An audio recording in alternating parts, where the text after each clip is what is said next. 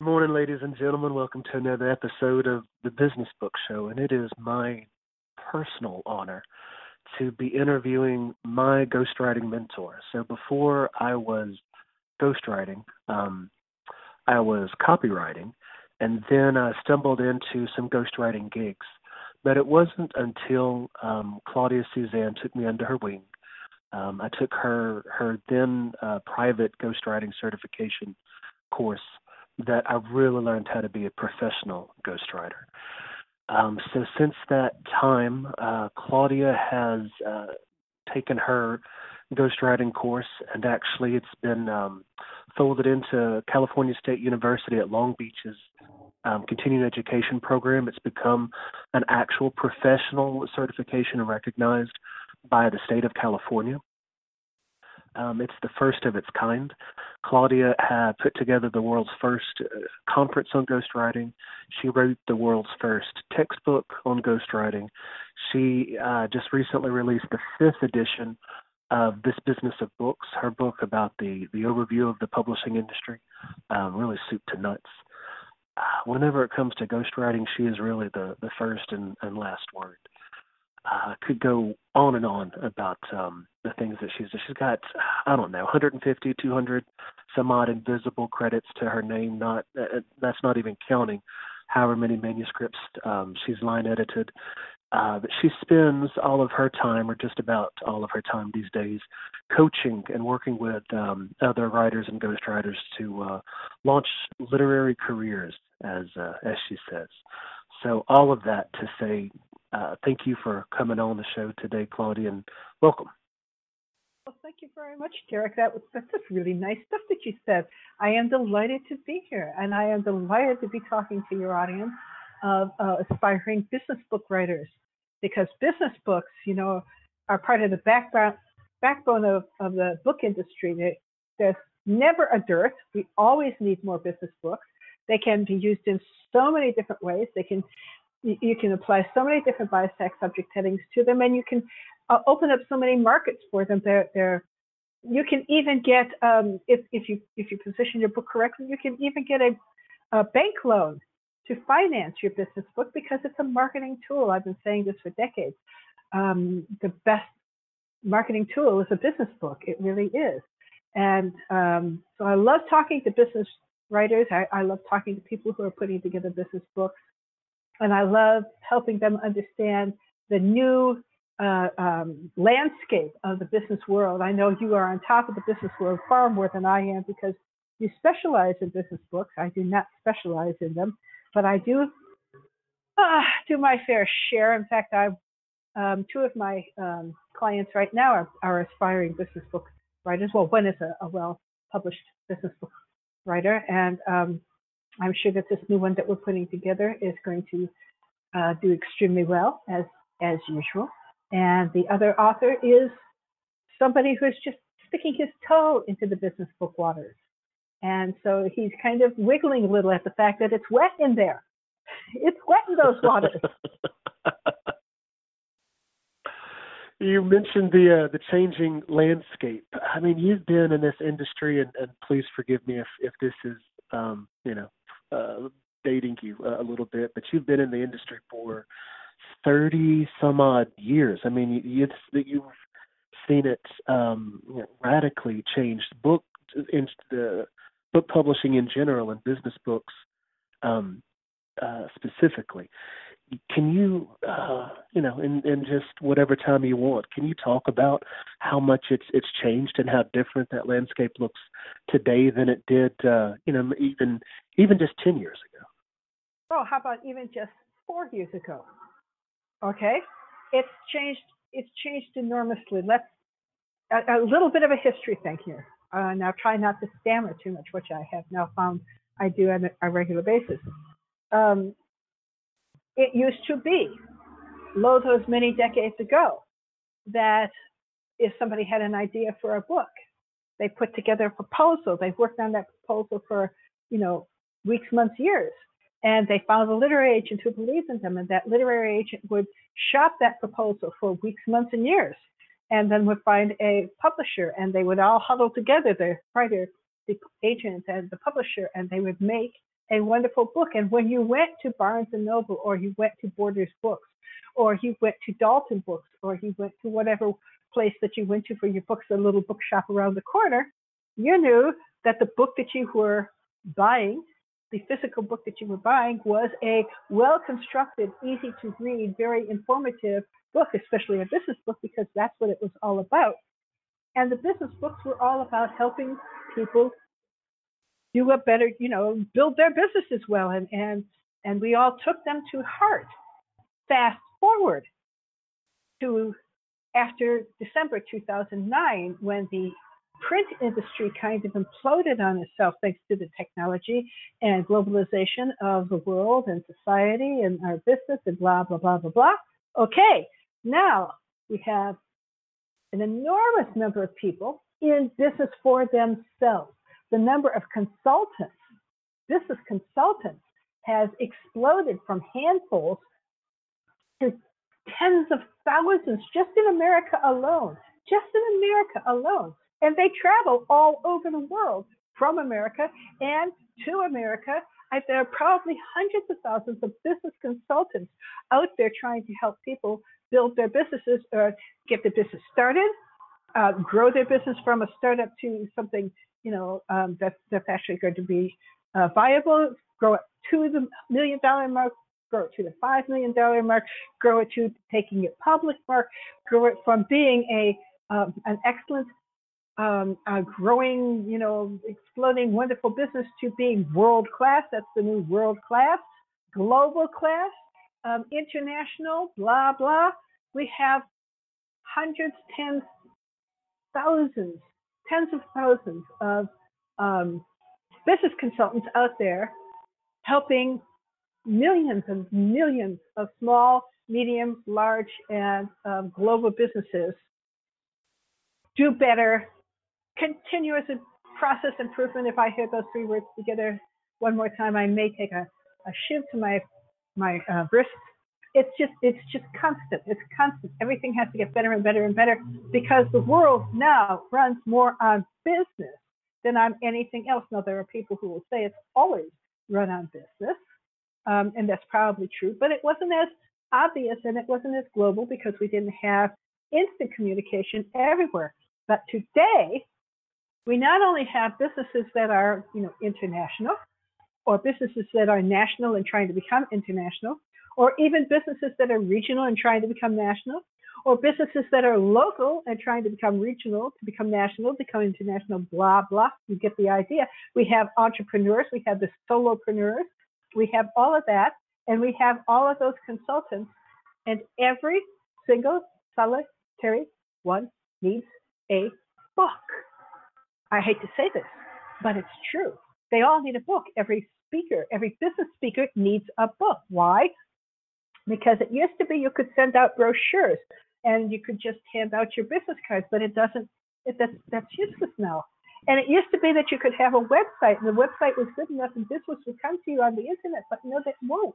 Not so much anymore. Yes, you have to have a web presence, but you have to have a face of the business, and the face of the business better be on the back cover of a book. I, I wish it wasn't that way, but it is that way. So why pretend that it isn't? And even more, that face needs to realize that they're not that person is not just talking to everybody else that they've been in business with for all these decades. That that face has to realize that they're now talking to people in their teens, teenagers, teenagers, and in their early 20s, not people aren't waiting until they finish their degrees to go out and start their businesses. People are starting their businesses when they're 12 and 13 years old. By the time they hit 17 or 18, they're already millionaires. The millennials need business help. They need it as much as, if not more than, the people who have been in business for the last five or 10 or 15 or 29 years okay? But they don't want it in the same language and they don't want it in the same presentation as the traditional business book. Here, let me tell you all about what you need to know. I have this recitation of facts and I have that recitation of facts and I have this proof and that proof and what have you. No, they've been on the internet They've grown up on computers. They've grown up on the internet. They do not know a time when their world was not uh, uh, uh um, what, what, focused on 140 characters. Okay? they communicate by 140 characters, and you laugh, but we put a man in the White House on 140 characters. We put people in jail on 140 characters. We have divided this country, and we are dividing the world. We are polarizing people on 140 characters. So those business people, those young millennials, those people who are coming up to take over the world, which is not such an, an amazing thing because the younger generation has always come up to take over the world since the beginning of time. That's how life marches on. This new younger generation, though, has a totally different mindset and they speak a different language and they want it shorter and they want it complete and they want to get the information and they want you to tell them a story. They want it entertaining and they want it in they want it in internet language. They don't want it chunky. They want the whole thing because they want to build their business. They got this great idea. They start their dot com. Oh my God, you know, mom and dad don't have to worry about, you know, coming up with a college for them anymore because they can pay off mom and dad's mortgage. And by the way, they're going to buy mom and dad a Rolls Royce and they're going to buy mom and dad anything they want. And when they start dating, wow, they'll have money to go to the prom because they're becoming millionaires very, very young because they have the ideas. And business books need to address that because those people, those young people who are starting these industries, who are starting these incredible new businesses, they have no idea what the hell they're doing. They know what they know, which, by the way, has always been the case in business. And it's always been the case that the person with the incredible idea has to bring in other people. That's why there are so many business consultants out there. Because, for instance, I know my business. I know ghostwriting. You don't want to be around me when I'm trying to do my own taxes. I will never do my own taxes again because I don't know that part of the business. I'm not a numbers person. I'm a words person. Okay. And when it comes to hiring employees and it comes to having to deal with government regulations, and if I was manufacturing anything and I had to deal with um, uh, OSHA and all of those other acronyms, because the acronyms that are out there and, and the regulations and, and every new law that gets passed and everything that's changed and changed and changed and changed and which bathroom can, you know, how many bathrooms do I have to have for my employees and what have you? All of this stuff is important. And that 17 year old who's now a millionaire and wants to keep growing his business or her business has no idea what to do with it. They're either going to sell it off, take their money and run, or they're going to start to learn and grow and do more with their organization. And in order for them to do that, they need the business book from the people who have come before them that can tell them, okay, here's where you are. Now you got to think about this and you got to think about that and you got to look at the other thing. And don't worry so much about that right now over there. Yeah, I know a lot of people are making noise about that. You don't have to worry about lean and agile and Six Sigma and blah, blah, blah. That's later. Right now, you have to get down to the nuts and bolts and look at this and look at that, look at the other thing. And you can start hiring people, but you need a book on how to hire people, and you need a, you need information. Information is the most valuable thing in today's world, and it's got to go beyond 140 characters. So business book writers and aspiring business book writers need to keep these kinds of audience considerations in mind when they sit down or they wander around their organizations or they wander around their um, their consulting, you know, businesses they're consulting at and figure out not just what am I going to say, but who am I going to say it to? And no, you can't write a separate book just for the millennials because they're not the entire market, not yet. So you have to say it in such a way that it appeals across the boundaries. But you have to keep in mind that there are boundaries to cross. And that's what I mean by the landscape changing. Does that make sense? I think that's a, a great point because you know so many so many business authors, um, especially in their you know maybe in their 40s or, or 50s, have the the model that the business book that they write needs to look like the business books that they've read, and the business books that they've read are good to great and in search of excellence and uh, outliers.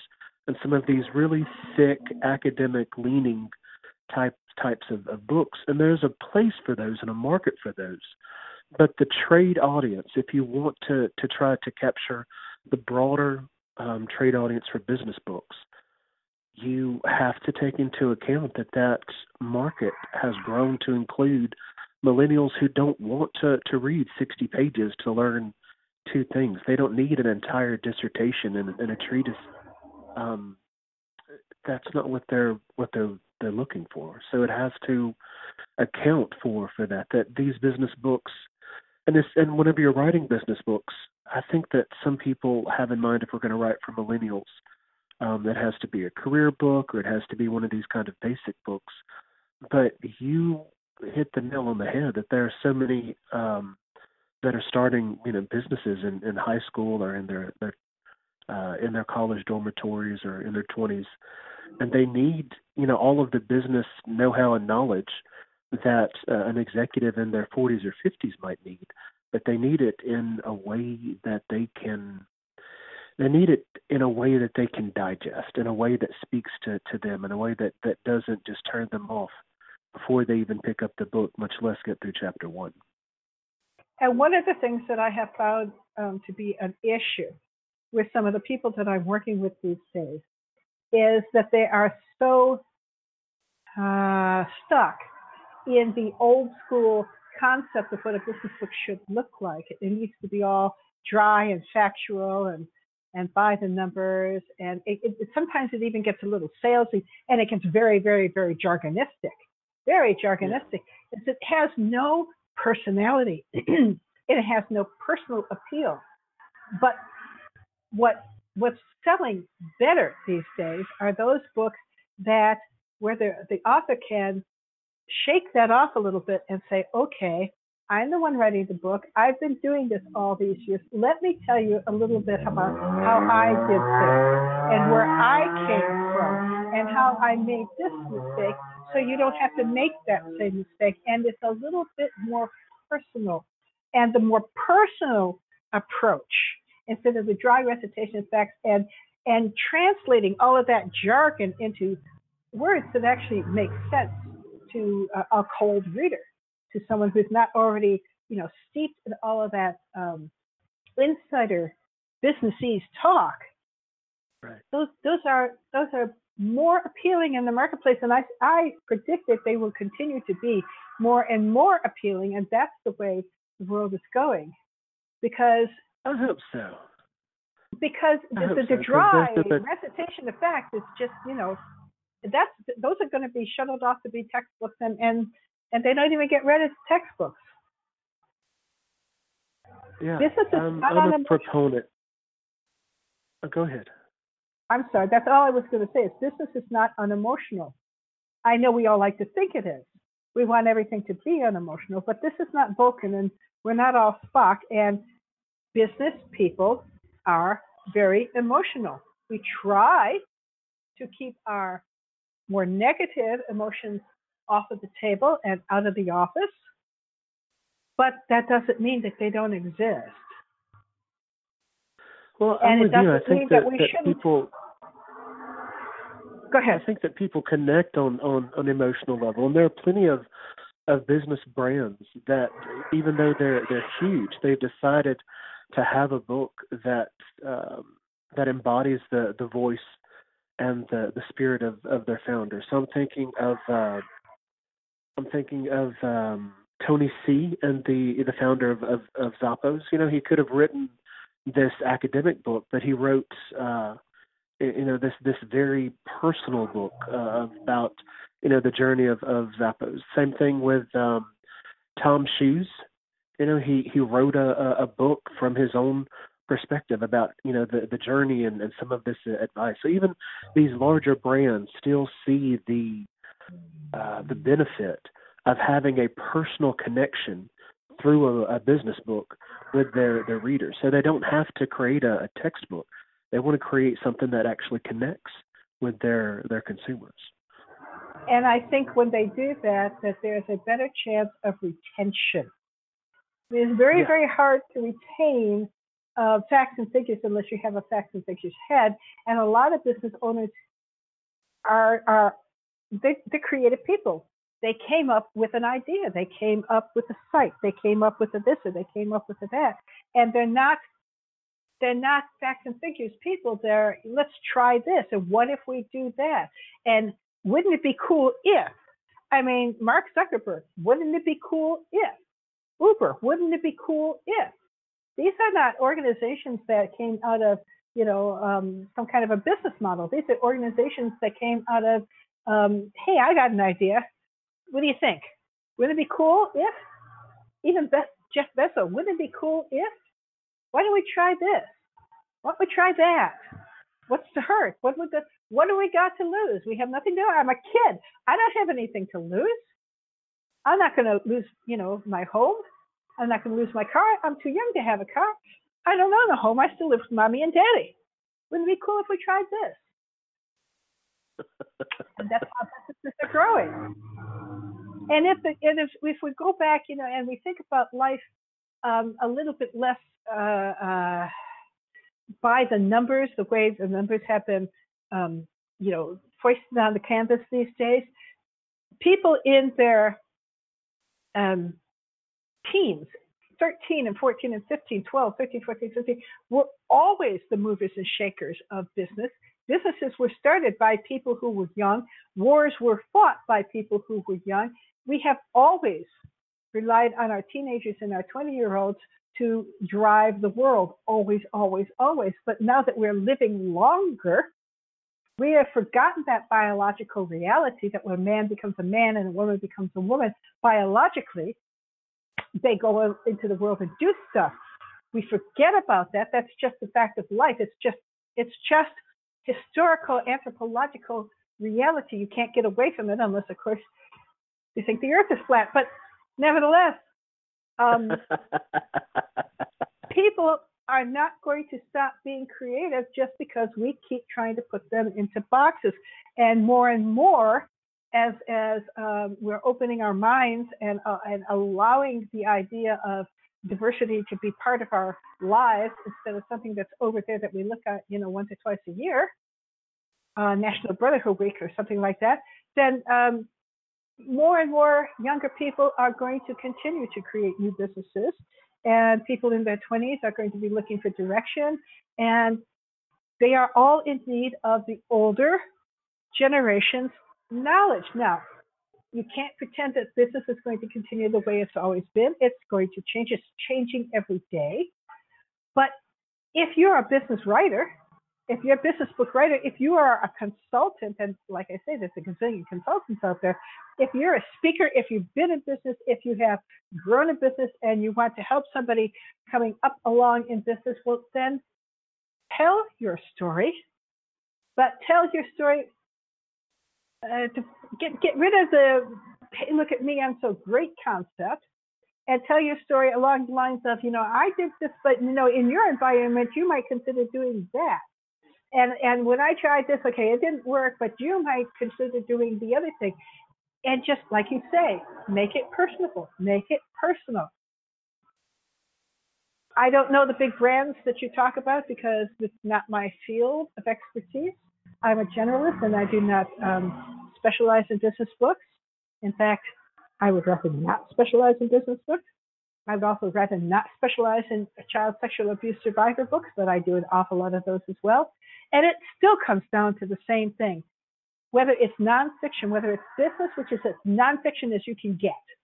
I mean, there's, except, you know, uh, textbooks, math, science, engineering textbooks, those are even more nonfiction. But as far as a trade book is concerned, a business book is as nonfiction as you can get, unless you're writing a trade physics book.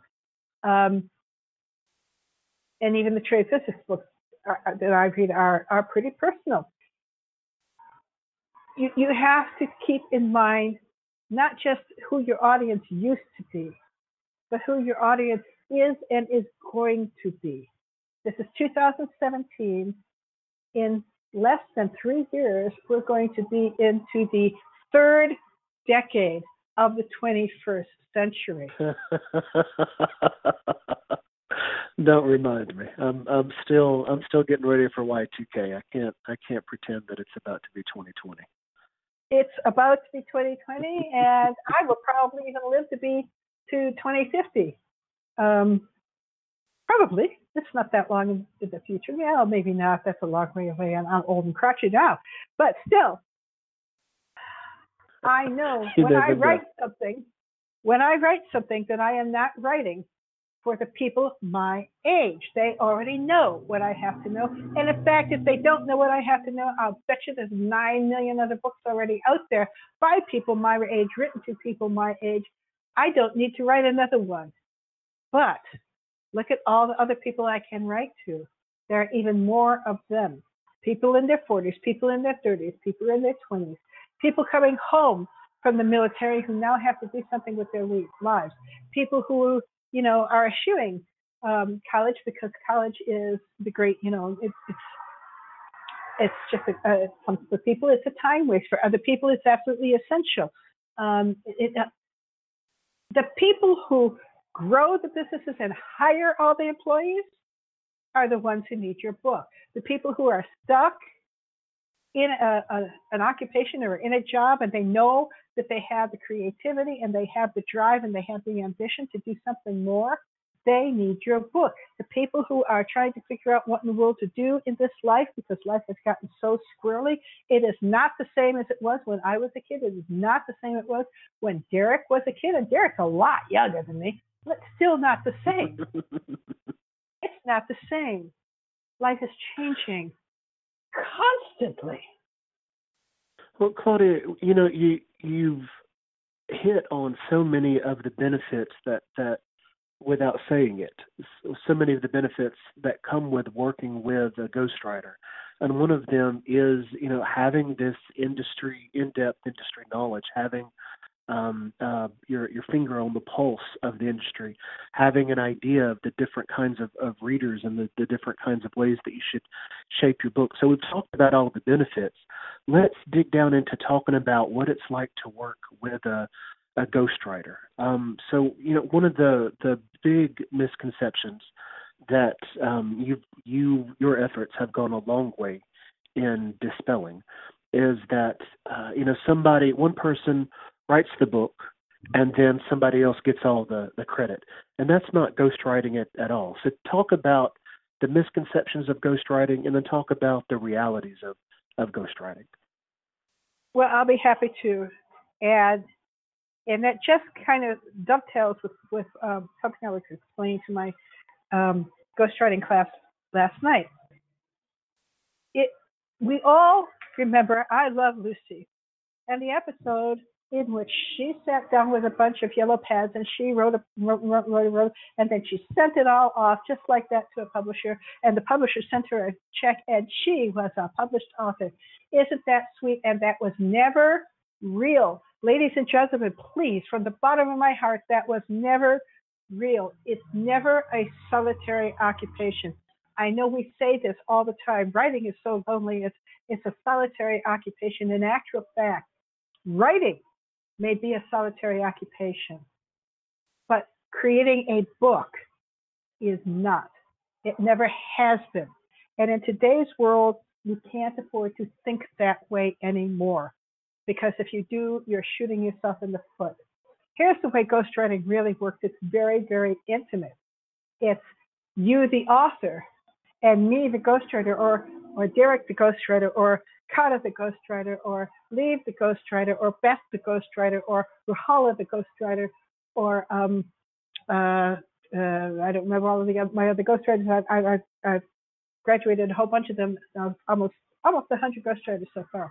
Um, it's you, you and the ghostwriter getting together and figuring out what you should put into the book, what you want to put into the book, and making a list, and then just talking about everything you want to talk about, everything without worrying about form and without worrying about, you know, putting it in the right order, without worrying about if you're saying the wrong thing, without worrying, without worrying that you're throwing your um, partner under the bus. Okay, we'll take that out later, and without worrying that um, you're calling your client a complete and utter idiot. We'll take that out later. We'll fix that later. We won't call him a complete and total idiot. We'll call him a partial idiot. We'll, we'll modify it a little bit. But that'll come later. First, we just talk about everything and record, we record it all. And then we transcribe it. And then we've got what you want to say. And then we start to put it in order. And then the ghostwriter writes the first chapter based on everything that you and the ghostwriter have discussed they write the first chapter, you already know what it's going to be about because you and the ghostwriter have worked out the, um, the, the table of contents. They've worked out the, the outline of the book. And the ghostwriter sends you that chapter. And you look at it and say, oh, I really did throw my partner under the bus. No, we can't say that. And you know what? I totally forgot that the idea came from my great aunt Sylvia's cousin's third um, son. And we need to put that in. And and you go back and forth with the ghostwriter and the, the chapter to make sure that everything says what it's supposed to say the way you want it to be said. One chapter. And then you know what you do with the second chapter? The exact same thing. Back and forth on every single chapter. The ghostwriter puts together based on what you've already talked about, what's already been recorded and transcribed, and sends it to you. And then you say, I don't like that. I do like that. I forgot to take that out. And do you think they're going to sue me about this? Okay, then let's take that out. And uh, and you go back and forth and back and forth on every single chapter. When you get done with the entire book, it will have been a very intimate thing between you and the ghostwriter. And you might think, oh, the ghostwriter probably was going to want a piece of this this book. And no, they don't. It's not their book. It's not their book. It's your book because without you, the book wouldn't exist. Now, the book could exist without the ghostwriter. You could do it on your own. It's going to take a lot more time, and it may not come out as well. It probably won't come out as well. But it's your information, it's your concepts, it's your story, it's your perspective, it's your everything. So it's your book. That's rule number three is ghostwriting. There are only five rules in ghostwriting. And the third rule is it's not my book because it's not our book.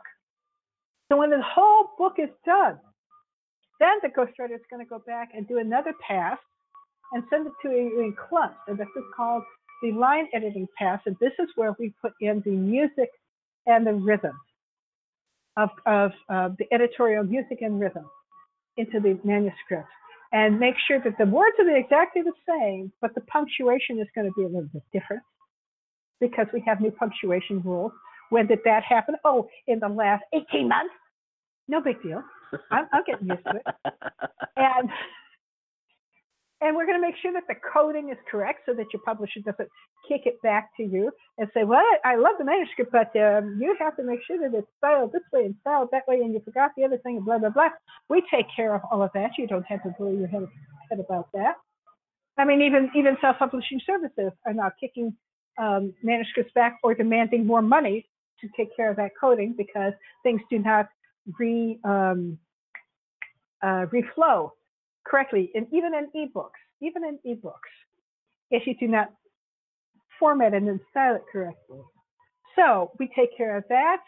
We do final edit. We send it to a proofreader, and you have a book. It is a team effort. It's you and the ghostwriter, the copy editor, if there's a copy editor, the proofreader, the designer, okay, and the ad people, and the cover art and the publisher or publishing service or however you do it. It's a team. It takes a team to make a viable, marketable product that's going to fly in the marketplace instead of drop like a rock in the abyss of titles that are not well crafted, are not well conceived, are not well targeted, and do not take into consideration who the reader is actually going to be. Claudia, right? what are some of the yeah? What are some of the um, uh, the surprises or the the misconceptions? What are some of the big uh, hurdles or stumbling blocks that uh, ghostwriters and, and their clients sometimes find themselves facing? Well, let's see. Hmm. I think one of the big ones is that miscommunication about who the audience is. I think another one is um, uh, I'm trying to think. I don't usually have too many surprises with my clients because I've been doing this so long. I, I I'm kind of moving on a easy, well, you know, well-oiled uh, track here.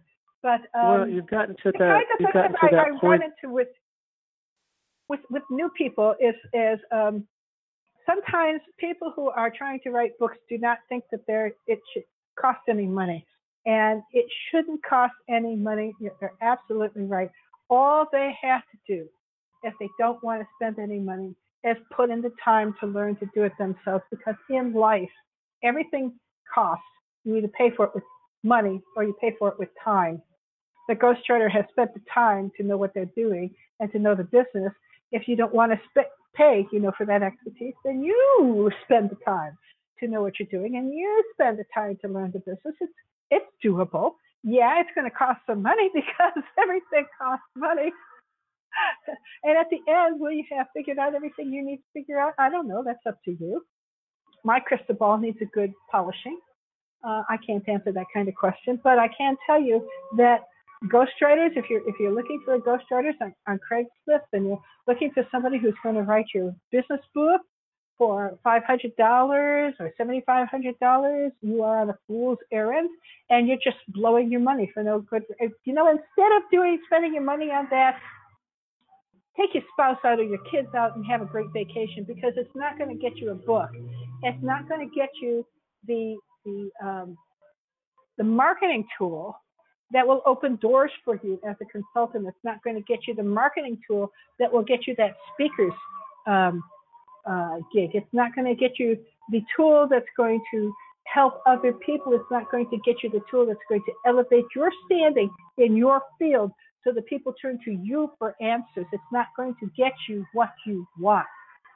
If you want quality, then you have to pay quality prices. If you want, you know, if you want a Kia, then buy a Kia. If you want, if you want an SUV, then you're going to have to pay for the SUV. If you, want a, a, Lamborghini, then you have to pay for a Lamborghini. It, it's it's the same thing in ghostwriting as it is in everything else, and I think that's probably the biggest disconnect I run into. Is that I, I run into um, authors who want my expertise, so they want the expertise of the um, certified ghostwriters that I've trained, but they don't want to have to pay for it, and they don't have to pay for it because writing a book is not shelter, it's not food, it's not medical help, it's it's a want, it's not a need. So it, you can do anything you want.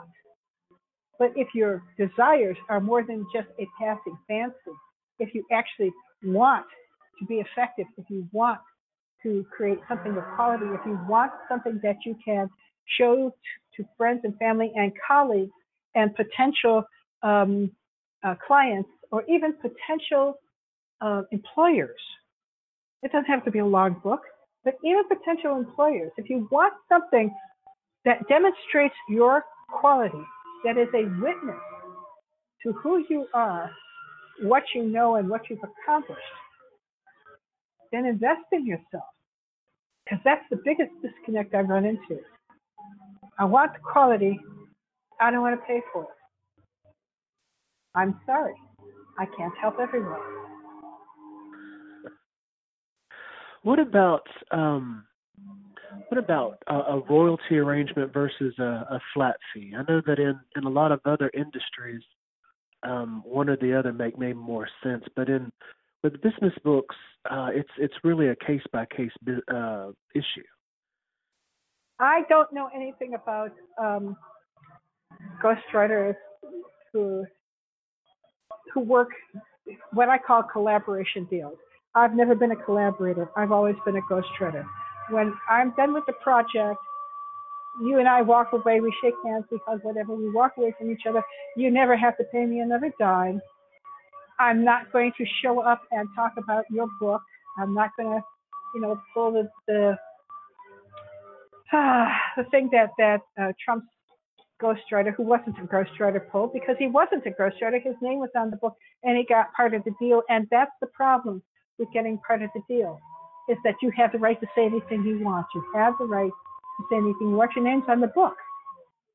Okay? I don't believe in that. I believe in ghostwriting being exactly what it has traditionally and historically always been.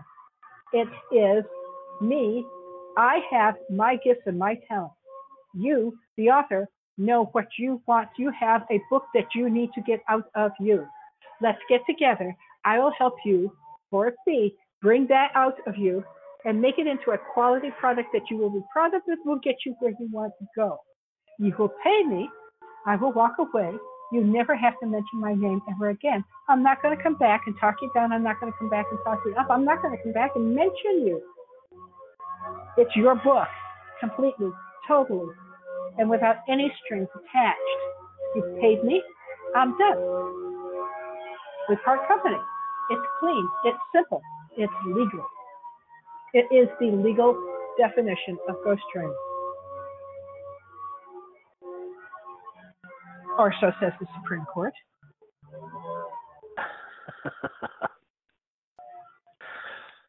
well, Claudia, I mean, you're a wealth of, of knowledge, and, and we could honestly sit here for another hour easily and uh, and let me pick your brain. But I know that you have um, I know that you have a, a packed schedule, and we're coming to the the end of our time. Is there anything that you would like to leave um, our, um, our our listeners with before we uh, before we sign off?